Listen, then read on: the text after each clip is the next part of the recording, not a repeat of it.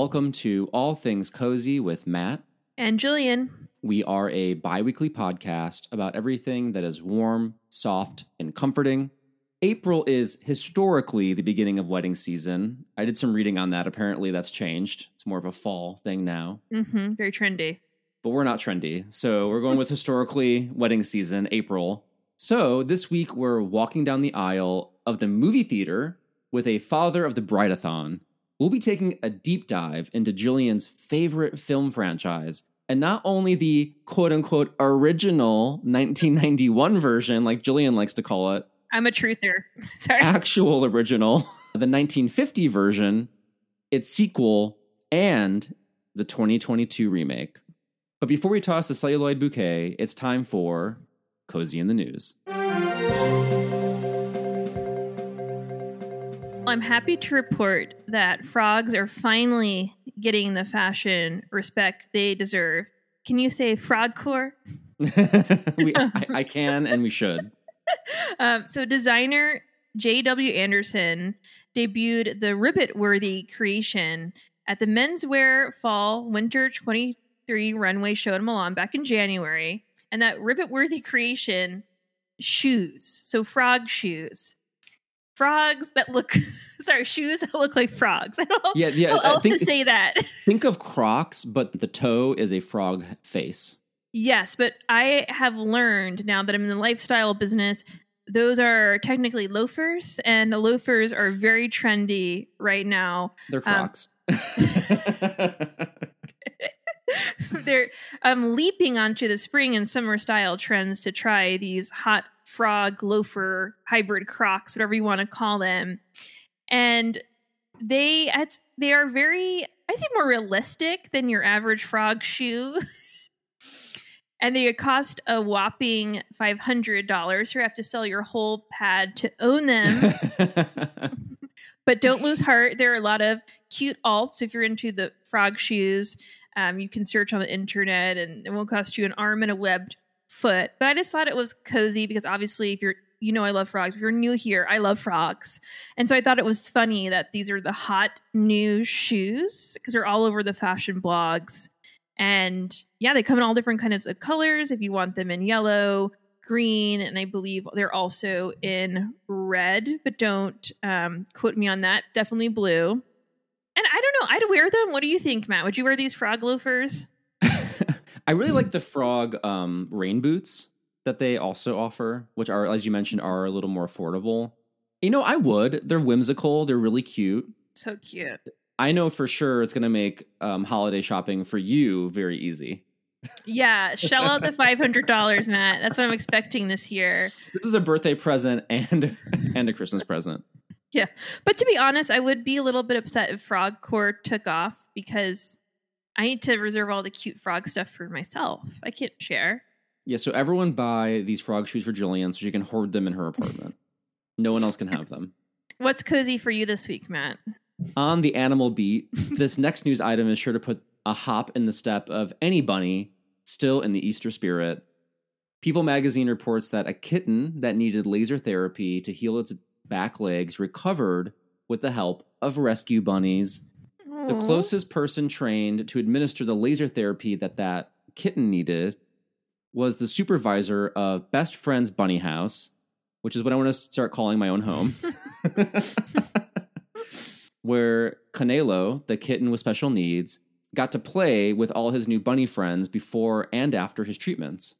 Now the kitten's back legs are stronger than ever, not least of all because of all the practice he had hopping around with his new pals. That's so sweet. A lot of I hopping in today's lots of hopping. Oh yeah, lots of we're hopping all around the news desk today. But I love the photos that they share in the article. They're they're so cute. It's very cute. Who doesn't want to see photos of baby bunnies and kittens? And is there a way to support the bunny house? Yeah, it's it's part of like this a full animal rescue hmm organization called Best Friends, and they have a bunny house. They have other shelters, and they definitely have ways to give. So if you go to their website, which is bestfriends.org, you can um, learn more about them, and if you're so moved, you can donate and give to their animal shelter and rescue organization. A wonderful cause. It's making my heart hop with joy. well, let's hop on over to our main segment. our listeners have turned the podcast off at this point. yeah. But I don't know why you would, because we're here discussing Jillian's absolute favorite film ever, Steve Martin in Father of the Bride, the 1991 version. But that is the delicious cream in this Oreo of discussion because we're going to start from the beginning with the original Father of the Bride, the actual original. Yes, I'm speaking to you, Alonso Duralde, who was put into a tizzy when he heard Gillian say that the 91 version was the original in a prior podcast. So yeah, and I think and someone else who wrote us, I don't remember that very stressed out soul. I I love that in our in our show ecosystem, the biggest outrage comes over misidentifying the original of the Father of the Bride series. So I'm I'm happy to that that that's the controversy that we're stirring up. That and giving a cozy award to Lady Gaga, which is very upsetting to Beyonce fans. I think that's a, that's something to be proud of. And yeah. as I said in the intro, I'm a Father of the Bride truther. The 1991 version is the original version. I'm ready for the emails. I don't know if I can stand for the Spencer Tracy erasure. So let's start from the beginning, the true beginning in 1950. Now, even before then, actually, this entire film series is based on a novel of the same name, Father of the Bride, by an author named Edward Streeter. And if you're listening to this, you probably and you know how much we love Father of the Bride, you probably maybe seen it yourself. So the the plot will look familiar, but for those of you who haven't watched the movie or seen any of these, uh, a quick synopsis of that original movie. We start the film with a monologue by Stanley Banks, who is played by Spencer Tracy, who's sitting in his living room, which is now a complete mess in the aftermath of his daughter's wedding. We then go back to the beginning when Stanley, a middle class lawyer, learns his beloved daughter Kay, who's played by Elizabeth Taylor, is engaged to a man named Buckley, played by Don Taylor. No relation. While Stanley is uncomfortable with this news, claiming she's too young and they don't know enough about this Buckley character, his wife, Ellie, played by Joan Bennett, is enthusiastic and immediately begins making plans. Stanley tries to keep up as those plans get more and more grandiose. And there's some amazing cultural insights into like what was traditional for a wedding in this movie back in 1950. For example, there's a big deal made about the fact that they want a church wedding. They're like having a church wedding, it's extravagant. It's too much. What do you think? You're a, a royal? And now that's a, almost like old fashioned. Um, but you mm-hmm. can see the beginnings of that trend happening here. But despite a small hiccup that threatens to throw off the wedding, which is when Buckley wants to fish in Nova Scotia for their honeymoon, which Kay is can't handle that. She's second guessing their whole relationship because of that honeymoon choice. The big day arrives, and it's a great success, of course. Happy ending for all. And the film was directed by Vincent Minnelli, some quick fun facts before Gillian and I discuss our thoughts on the film. Spencer Tracy wanted his longtime partner, Katharine Hepburn, to play the role of his wife, Ellie, um, but it was thought that they had too much romantic chemistry to be convincing as a domesticated couple with children, which uh, it's a pretty big burn to domesticated couples with children. Yeah. also, as you can see from the fact that this is like, you know, spawned so many remakes, it was a huge hit critically and financially. It earned $8 million at the box office, which is the equivalent to $100 million now. And the budget was pretty small, so there was a huge profit. It also earned three Academy Award nominations in the categories of Best Picture, Best Actor, and Best Screenplay. Didn't win anything, but it was nominated. Also, some a quick number piece of number trivia. June 10th was the day of Kay and Buckley's wedding, and that was a nod by director Vincent Minnelli to his wife Judy Garland. June 10th was her birthday. And it also happens to be the day that Spencer Tracy died in 1967. Oh, wow. So something magical about that June 10th date. Well, magical he died, but yes. well, you know, mystical. Let's use that mystical. word. Mystical. Yes, full circle. You you could say. Yeah. Um, wow, interesting. I when I first read the trivia that you put together, I thought that you were talking about Elizabeth Taylor was his longtime partner. It's like, oh, that explains the sexual chemistry between them. Because I thought there was some. I mean, I, I, will say, I think in all of these movies, there is a little bit of weird Electra vibes from all of the, the and maybe this is us like being being weird, but I, I think we all picked up on a little bit of those weird vibes, and I, I I think they exist in every single one of these movies. To be honest, That's fair. I actually felt like of them, I got that the least from this one. Really? Oh man. I'm a Spencer Tracy stan. I think his Okay. acting is incredible. It's so natural and funny and I was rolling. I was laughing so hard because his reactions are as fresh today as they were then. Like it's just a- an incredible performance. I really loved watching this movie. I guess for me, the perfume scene when he first comes home and they're Mhm. he's having the perfume that she because Uh, yeah. So anyway, I- I, I- won't get into it. No, I, I get it. I get it. Okay. Anyway, um, but yeah, it was a really a lovely experience for me watching this. The introducing myself to the true original. I because I obviously didn't know how how deeply they mirrored each other. Mhm. even this pulling the same lines or the same opening scene where Stanley, like you mentioned, is sitting in his seat, um, introducing us to his story and in the chaotic post wedding scene. I thought that was really cool coming from someone who's who's only living the Steve Martin universe. the 91 version which we'll get to in just a little bit it it really does take full scenes from the original like uh and just updates them it really is the same joke the same setup and it just updates it for the 90s and Yeah. obviously there are different things that goes off on its own and does some new things but generally speaking like it really does mirror the original quite a lot which i agree did make kind of going backwards and watching this one even more enjoyable because you got to kind of like make those connections and see like oh that's where they got that from that's why that or they even like the wedding planner character you can see how they saw an opportunity to really Amp it um, up. amp it up you know um Yeah. because that character is there in the original but he's kind of you know just a buttoned up guy and obviously it's brought to a, com- a, whole new comedic height in the 91 version by martin short Yeah, the wedding planner in this original is more used as a vehicle for Stanley to feel judged because money plays a huge role in this and the, the classism of it.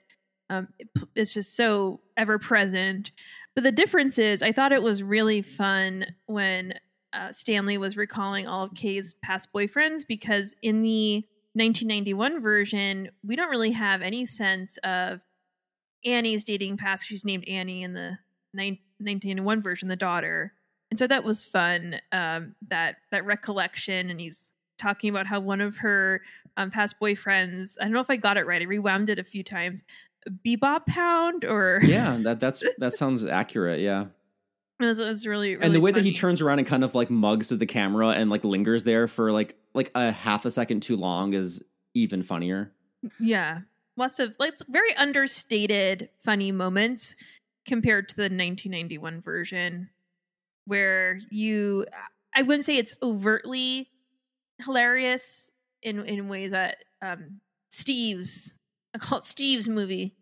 yeah well we're talking about like kind of the funny moments we loved at that initial dinner scene where kay is going to break the news that she's getting married and she has no idea what buckley does when she's asked like what does he do she's like Yeah. Something i don't you know it, it- that's how much she doesn't care i thought that was super funny but I think my favorite scene was when Stanley meets the in-laws. Here, talking about Kay. They're falling asleep listening to him, and then they start talking about Buckley, and then Stanley starts falling asleep. Like they don't really care. No. yeah.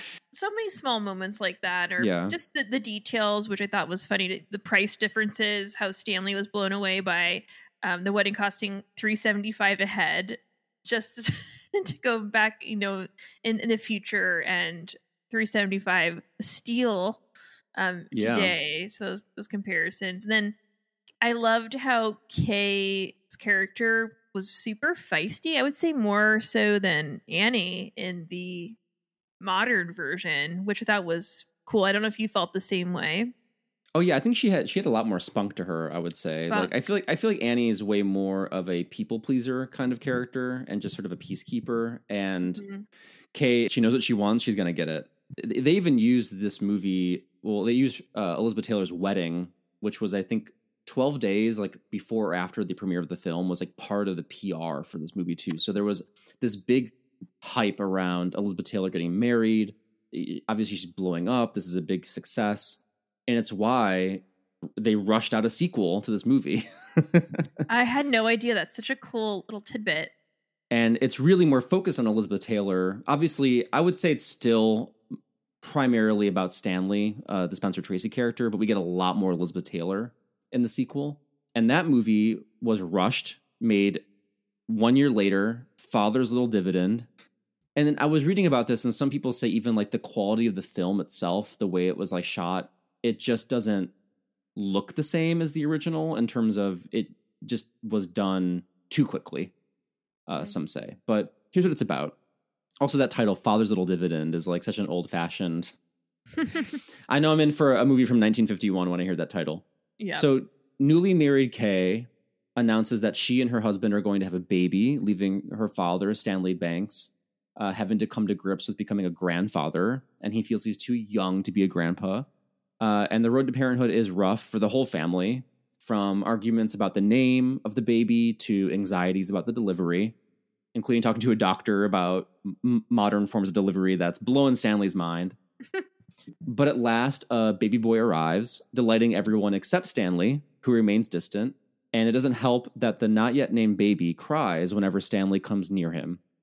But a horrible episode in which Stanley loses the baby and then thankfully recovers him turns things around for both baby and grandpa, and they give each other a second chance.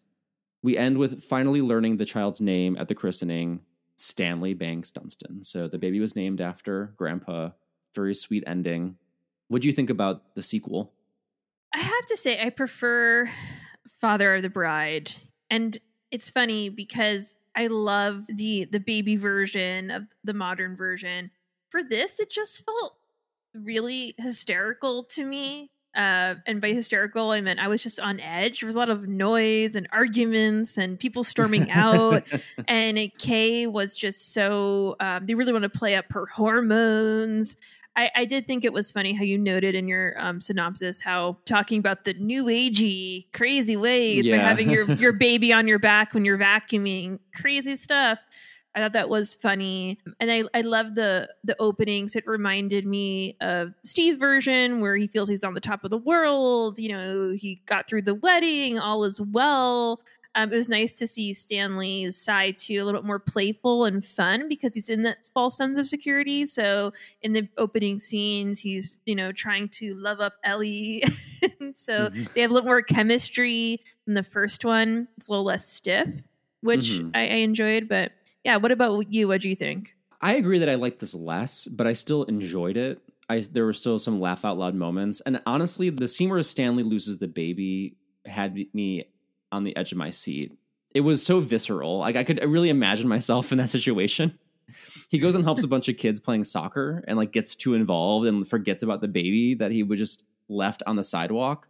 Fortunately, some police came by and grabbed it and took it back to the station.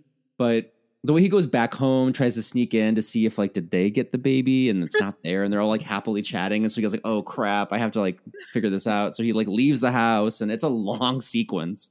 And then the police chief gives him a hard time, and it, it was harrowing. So I, I, would say it's like a little less funny than the original. Mm-hmm. I agree. There's a little more arguing, and some of the behaviors is a bit like yeah, stressed and kind of bizarre. But so is you know welcoming a new baby can be very stressful.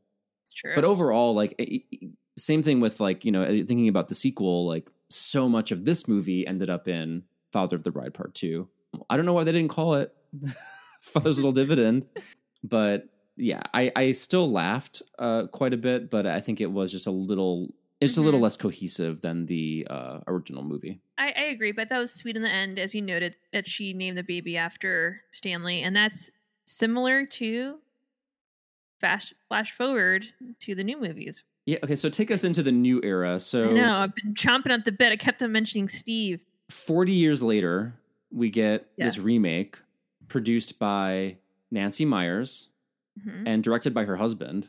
So, so take us into the future, Gillian, um, into your favorite movie. Tell us about Father of the Bride, the 1991 version. So, as you noted, Matt, 40 years later, after the faux original, the true gem of the franchise emerged a sun drenched reboot starring Steve Martin. Love you, Steve. and Diane Keaton as George and Nina Banks. So different names, boasting cozy sets, and at the time, new talent, Kimberly Williams, who's now um, Kimberly Williams Paisley, as Annie Banks, the daughter, and Kieran Culkin as Matty Banks, the little brother. So that's a little different than the original because we have only one sibling for Annie. The story leans heavily on its predecessor, almost beat for beat, but the film's marriage of producer Nancy Meyers and set designer Sandy Veneziano, who also did the sets for Gilmore Girls, um, casts a cozy and warm glow over an otherwise worn tale. And my little trivia uh, Kimberly Williams and George Newbern, who played her husband Brian, um, were filmed in a series of Hallmark card commercials as a couple. So, Hallmark reference in there makes it even cozier. So, yes, this is my my love. We, I've mentioned eight thousand times on this podcast. if we had a if we were had a real HQ, they probably come burn it down because we talk about it so many times. But um, you know, for me, the sets just so cozy. There's a sense of safety, comfort in it. I can't explain it. And I don't know, maybe it's growing up the East Coast, but I've never seen homes or a set like that where it's so light and eerie mm-hmm. and there's sun in every single room. So I was really attracted to that as a as a kid and I still laugh out loud at some of the scenes, you know, when um, George is removing the hot dog buns because he's just he's so stressed about the the finances of it all. Wow, I could I probably act out that movie myself, but I'm talking too much, Matt. What did you think? I already kind of know, but would love to hear your thoughts again. Well, I, I also love this movie. I, I, agree that the sets themselves and like the the setting are part of what adds to the coziness. Mm-hmm. I think it kind of doubles down on the coziness of the of the original in terms of the the set design and because the original has is also pretty cozy to look at. Like the the banks in the 1950s version have a a much more middle class life. I think still upper middle class by the standard of their living. And I think you can kind of see in each of these movies we're going to talk about that bar getting raised subtly of like what it means to be like an upper middle class person and like what they have and the kinds of homes they own that bar keeps getting raised. and we're definitely a little higher in this one where, you know, he has a really fancy car and he has the um, beautiful home with the like more pergolas than anyone could possibly imagine ha- in their own home.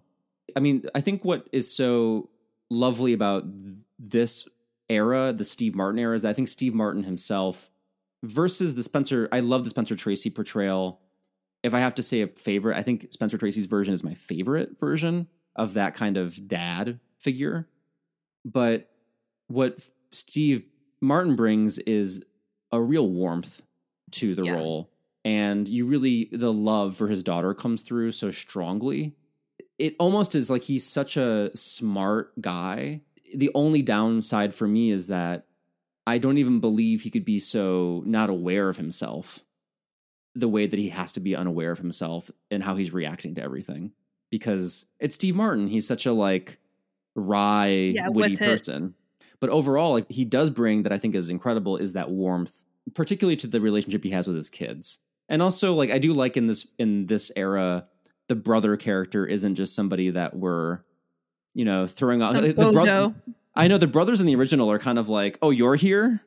And what's kind of funny, everything yeah, exactly. Is that the one of the brothers from the original movie is in Father of the Bride in 1991 in the party scene. You can see him um, hanging out with uh, Diane Keaton. Yeah, there's so many wonderful nods like that. But I completely agree. The texture that this movie has outshines the original because we can see the genuine bond that Annie and George share. They, yeah. they love basketball. He even creates her wedding shoes um, that are sneakers with some little frills and bows on it because she's so into, you know, playing outside uh, their basketball hoop together, and that's their thing. Uh, you can just understand their connection on a more deeper level, other than she's my daughter yeah there's there's a that relationship there and i think obviously the chemistry between diane and steve is much more obvious and fun it's, you know gillian i kind of disagree Really, I, Yeah. I I I love the. I think they have such a natural dynamic, which I didn't feel in the original. That's so funny because I, I one of my first feelings watching the original films was that I really felt like Spencer Tracy and Joan Bennett had a way more natural chemistry, even though she was cast to not be so hot with Spencer Tracy. I felt like there was a little more there in terms of how they interacted with each other. And I Mhm. kind of felt like they were on the same team, if that makes sense. Whereas I felt like in the Steve Martin version, the Diane Keaton character is always kind of just like rolling her eyes at him and exasperated. Yeah, I can see that. exasperated. And like, I'm like, what do you like about him? Because you don't seem to like vibe with what he's doing as much as Spencer and Joan. And I think I just sort of feel like she reacts to things. George, or you know, you know what I mean? Like, Mm. I don't know what she wants. Versus, I like how Ellie in the original is like, I want that baby in my house, and she's Mm. that's in that's in Father's Father's Little Dividend. Maybe I'm just so taken with her outfits.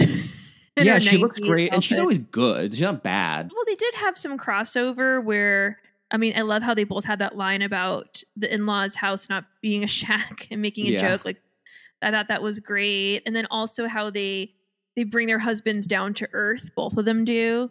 When in the original she says, you know, I didn't get to have the church wedding and that's really important to me and Kay Mhm. should have it too. When Nina makes George feel bad about the fact that Annie feels like she has to kind of tone down her wishes and desires. She gives him a little pep talk. So it's nice to see that crossover. And that was, like I said, you know, maybe 20 minutes ago, that was my favorite part of this whole um, experience and exercise, just comparing the two and Yeah, those yeah, for sure. nods. It's so cozy. But anyway, moving on, um, we have to birth the next part um, of our look back. And this is Father of the Bride Part 2, which aired in 1995. And it's a mirror to Stanley in My Little Dividend. Uh, George thinks he's on top of the world after pulling off Annie's big splashy wedding. His world is stress free and everything has seemingly fallen into place. Of course, life has a funny way of sneaking up on George, and he's blown away by the news that Annie's pregnant. Adding to his wrinkle, Nina is expecting too. Hilarity, tears, and many delectable cameos with wedding planner Franck Eggelhoffer, aka Martin Short, ensue. And so the little trivia that I have here, if you're a Kimberly Williams fan, she's big on Hallmark these days, um, her now husband, country singer Brad Paisley, went to see this movie that he hoped that his ex girlfriend would be at because they saw the first Father of Bride together. Um, but then he didn't show. And when he was watching the movie, he thought, I would love to marry someone like her. And then they did. they're married with, I think, maybe three kids. And so, yeah, they're they're super strong couple. I thought that was fun and a cute little tidbit. he married the lady on the screen. Sit- Sitting there, hoping to meet his ex girlfriend. Theater. But it's a, fun, a funny thing, you know. I hope she shows up to Father of the Bride Part Two. at the what the 215 showing at the AMC on this like like how do you how do you hope someone shows up to a movie theater suddenly? Well, maybe I don't know. Not How to is- make how does that story make any generalizations. He's a small town man. I don't know. it's a one theater town. Yeah, I don't know. It's that that's kind of crazy, but I, I I kind of actually I think I like the part 2 remake even oh more oh than god, the original. so fun. it's like it doubles down on everything we love about the 91 version from the amazing sets and the actors that we love and it also surprises you in a way that the first one doesn't because it's like even if you've seen the original sequel yes it has a couple of the same beats but it like adds this whole layer of nina being pregnant and i thought that was so clever and it really helped fill in the gap of this kind of weird subplot that maybe worked in 51 with like the grandpa not knowing how to relate to the kid or being not ready to be a grandpa. And i, I think that was like a, a really fun choice. Oh yeah, it was super zany. You know how much I love zaniness, but it was also really touching. Where when George said, "I don't know if I'm going to be good as I was for the last one," I think that's a mm-hmm. really relatable sentiment. Whether you're having a kid in, I don't know, your your 50 or late 40s, or if you're having number two at 30 or you know whatever it might be you just want to make sure that you're at the top of your game for for each one and that final scene where he says goodbye to Annie because Annie moves away with her newborn son and her husband to Boston and so as she's driving away he's pushing the stroller with his new baby Megan I thought that was really sweet That's right. And she becomes Megan in the Megan horror film franchise. what a spoiler One final note I, I want to say about this movie is that the doctor, who Dr. Eisenberg, who's played by Jane Adams, is such a breath of fresh air. Um, and like such an incredible like sense of calm. It's like I want you as my doctor. It- It's Mhm. it's just a- a great performance, and also like a, a really surprising appearance by Eugene Levy as Mr. Habib. That was he was in the first one and he was in the first one. He was a wedding singer. Yeah. What I really found distressing about this one, the only thing I didn't like about Father Bride Part Two, was the big mess around selling the house and then buying it back for a hundred thousand dollars more. It just made me want to Mhm. like I, I couldn't. It was too stressful. I was like, keep it cozy. Yeah. This is too much. I can't handle this. Yeah, and I would die if that house they had sold it. I always lo- look around LA. I need to find the actual location It's in of the Pasadena. house. We should go. We really should. Maybe Yeah. we can do a little photo there. So anyway, love that one, especially that workout scene with Annie and Nina with Franck. If you you know what I mean, if you if you've seen it, but if not, you gotta check this out. So anyway, we're now skipping off to 2020. It's Father of the Bride Part Three ish. So during the height of COVID, Netflix gifted us with a little treat and lifeline aka a mm-hmm. 25 minute Father of the Bride reunion, which streamed live on YouTube and Facebook. The bite sized reboot kicks off with flashbacks of the first two movies before transitioning to Nina Banks, aka Diane, on a Zoom call with her son, Matty, who organized a virtual meetup. Soon, other faces, some familiar and some new, appear on screen, including Annie, her now grown up son, Georgie, played by Ben Platt, his birthday twin, Megan Banks, played by Florence Pugh, and of course, George Banks himself. As the group chats, we learn a little bit about what the family has been up to, including George's retirement and Matty's career writing TV comedies, because of course. Uh, but the group is not here for idle chit chat. Matty has big news to share, which Fra- Franck has the honor of helping pull off. And so this is very recent. I mean, we're really Yeah. blowing anyone's minds with the trivia here. But the live stream benefited um, World Central Kitchen, which sends chef prepared meals to families in need. And Nancy Meyers herself is a big supporter. So, Matt, what do you think? Yeah, I watched this when it premiered on Netflix, and I honestly don't remember very much because of the Zoom formatting. I wasn't that engaged in it the way that a you know a movie would be. But it was good to see all the familiar faces. It's I think that's the value of this piece, which is you get to revisit these actors and characters you care about and and check in with them. I, I maybe could have done without the Ben Platt of it all, but Same. no, no offense. but overall, like it's a really cute little reunion episode. Yeah, for for being a Zoom reunion, it they I thought they did a really good job. It felt natural to me. They had the Zoom backgrounds to reflect the lovely sets that we are accustomed to, and I think everyone has a really like I said, natural dialogue with each other and Florence, I thought, did a great job as Megan. Yeah. I don't like to imagine characters that are left in the past as babies. I kind of Mhm. want to keep them as a baby. That's my own little thing. I don't want to. I don't want to really know what they're up to. I like them to live in my memory. Keep the babies out of this. yeah. Well, since we're already in the 2020s, let's move on to the Andy Garcia era. So we had another remake of Father of the Bride in 2022 that was on and still is on HBO Max. And this time, um, the father of the bride is Billy Herrera, um, played by Andy Garcia, and his wife Ingrid, played by Gloria Estefan, who are a Miami based Cuban American couple with two daughters, recent law school graduate Sophia, and rebellious aspiring fashion designer Cora. When Sophia announces she's engaged, they decide to keep their impending divorce a secret until the wedding. Cultures clash as Billy wants a traditional Cuban wedding. Sophia and Adan want a smaller ceremony and Adan's father, Hernan, does everything in his power to make the wedding huge and expensive. While a storm and the news of the parents' divorce almost take the wedding out, the Herreras rally, hosting the wedding at their home, and everyone lives happily ever after. I'm going to keep my discussion of this movie short, to be honest, because I did not enjoy it. I thought everyone was miserable and mean. and even though I loved the you know the the branching out of the wedding into Miami is a great setting. The added layer of the uh, cultural element of the Cuban uh, families and the Mexican families, I thought that was a, a great choice. But overall, why is everyone so sour and mean and sad? And it's just like this is supposed to be.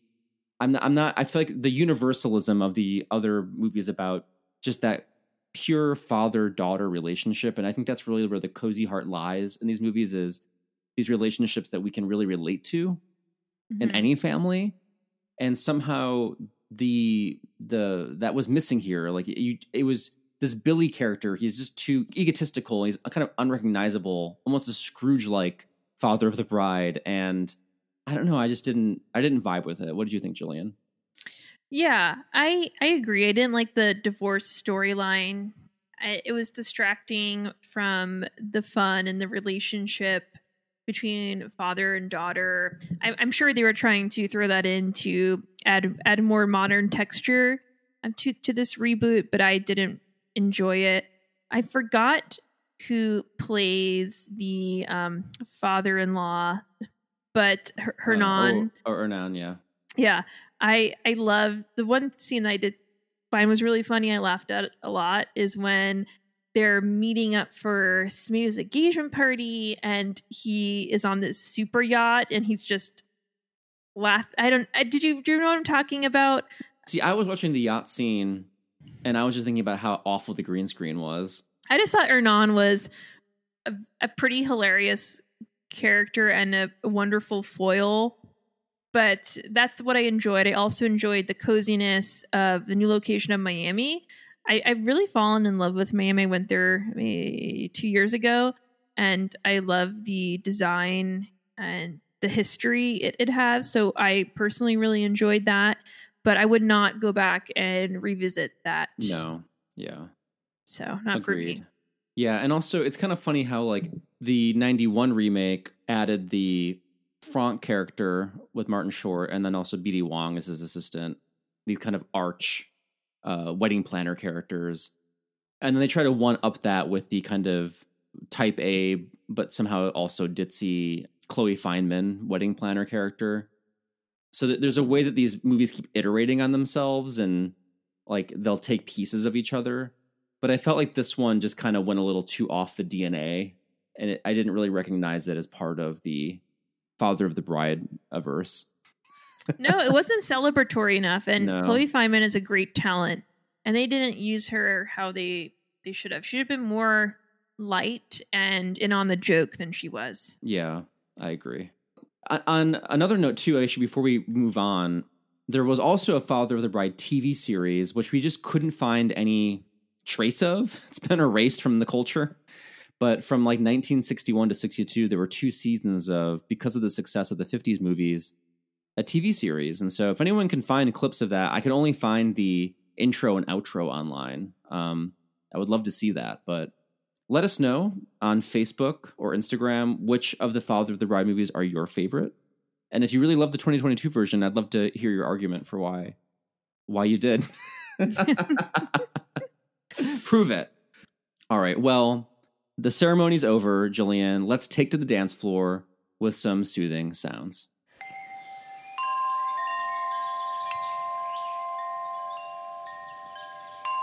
My soothing sound this week is by a band actually I haven't heard of before, but they kind of are in that mold of early 2000s indie pop. And it's Generationals, which is a duo, uh, Ted Joyner and Grant Widmer. And they are returning with a single from the, their new album, Heatherhead, out June 2nd. It's called Dirt Diamond. Let's take a listen.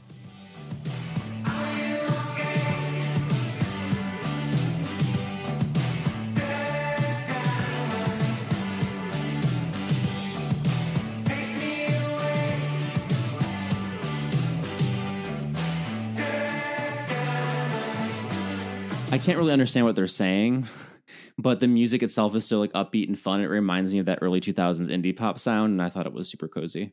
Yeah, I, I, I love it. I agree. I was immediately dancing to the beat, and it brings you back. Gillian, what sound is soothing you this week? Uh, Mercedes by Sarah Klang. I love her album Virgo. If you haven't listened to it, check it out. And she released a new song on April 12th, and it was a tribute to her daughter, who I maybe is two now. Um, she said of the song, Mercedes is a letter to my daughter. This is the song I wrote when I was expecting her, a promise of eternal love, and then I will do my best. And the music video is just really p- pure and sweet and heartfelt. All right, let's take a listen to Mercedes by Sarah Klang.